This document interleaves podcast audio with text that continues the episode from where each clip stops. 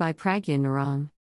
The tragedy of India and Pakistan is that we are basically of the same soil, and even if we call it foreign policy, it is one landmass. I have no problems with borders, but, rather, with the way we otherize each other and consider each other enemies. The human, financial, social, and cultural cost of conflict is not sustainable any longer, says Fawzia Naqvi, impact investment consultant and former vice president, Soros Economic Development Fund. Speaking at eShe South Asia Union Summit led by women, Fawzia, who is of Pakistani origin and is now based in New York, spoke about the time she was asked to build the India portfolio for Soros Economic Development Fund, an impact investment fund inside the Soros Foundation between late 2006 through 2016 when she left the organization. I was innocent or even naive enough to assume that I could work in India, and that naivety led to a determination that I was not going to let my origin get in the way of a good thing, said Fawzia, who co founded Open Society Foundation's economic policy think tank in Pakistan called Institute for Development and Economic Alternatives, Ideas, and serves as an advisor to its board and leadership. Her co panelists on the session titled Open for Business, Peace, Economic Growth and Regional Prosperity included Sarita Kumari Sada, philanthropist, environmental evangelist, peace activist, and director of Ganara Hotels, India, who was born in Pakistan and is married in India, and Darshita Gillies, Indian origin impact investor, tech entrepreneur, and founder of Manch Philanthropy Platform in UK. The panel was moderated by media entrepreneur and founder of the Sabera Awards, Suparna Chadha.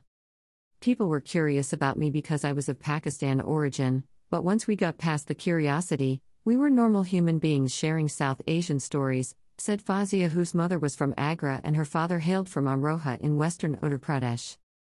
Her work in India also permitted her to explore an emotional personal journey, especially when she visited the grave sites of her ancestors in Agra. Suddenly, my 10 years of working in India came together.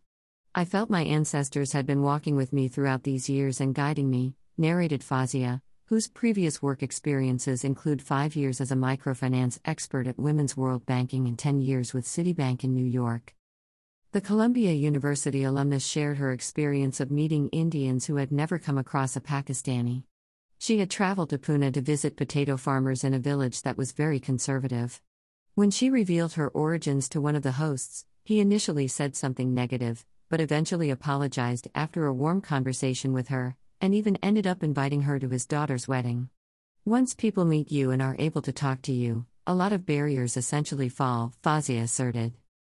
Currently, an independent consultant advising several foundations on using impact investments as a tool in service of their mission, Fawzia is also a member of the investment committee for I2I Venture Fund, which makes early stage investments in technology enabled startups in Pakistan. She also described how, once she had crossed immigration, every trip to India was a joyful experience.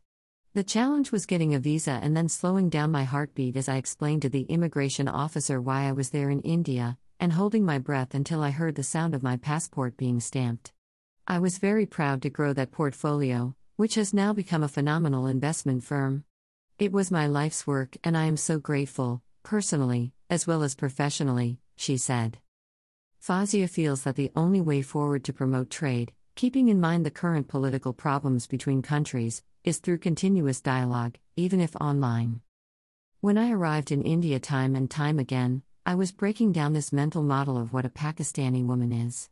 Indians, especially Indian men, couldn't just wrap their heads around me, because of the professional position I held, how I looked and dressed, how I spoke, because they had an entirely different impression of what a Pakistani woman should be, she said.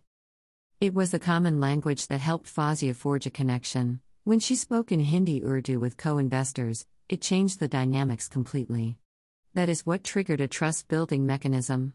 People said to me, Opto Hamain Samajdi Hain, Opko to Padahai, you understand us, you know how things are here, she narrated.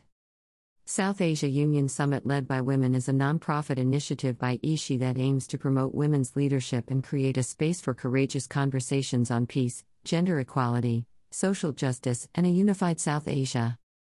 Fawzia believes that South Asia should no longer bear the cost of conflict and hopes to see courageous leadership in both countries that no longer stokes fear and hate, but takes the courage to make things happen, just the way we are doing here. She signed off with a smile. CL Sessions of South Asia Union Summit led by Women Here.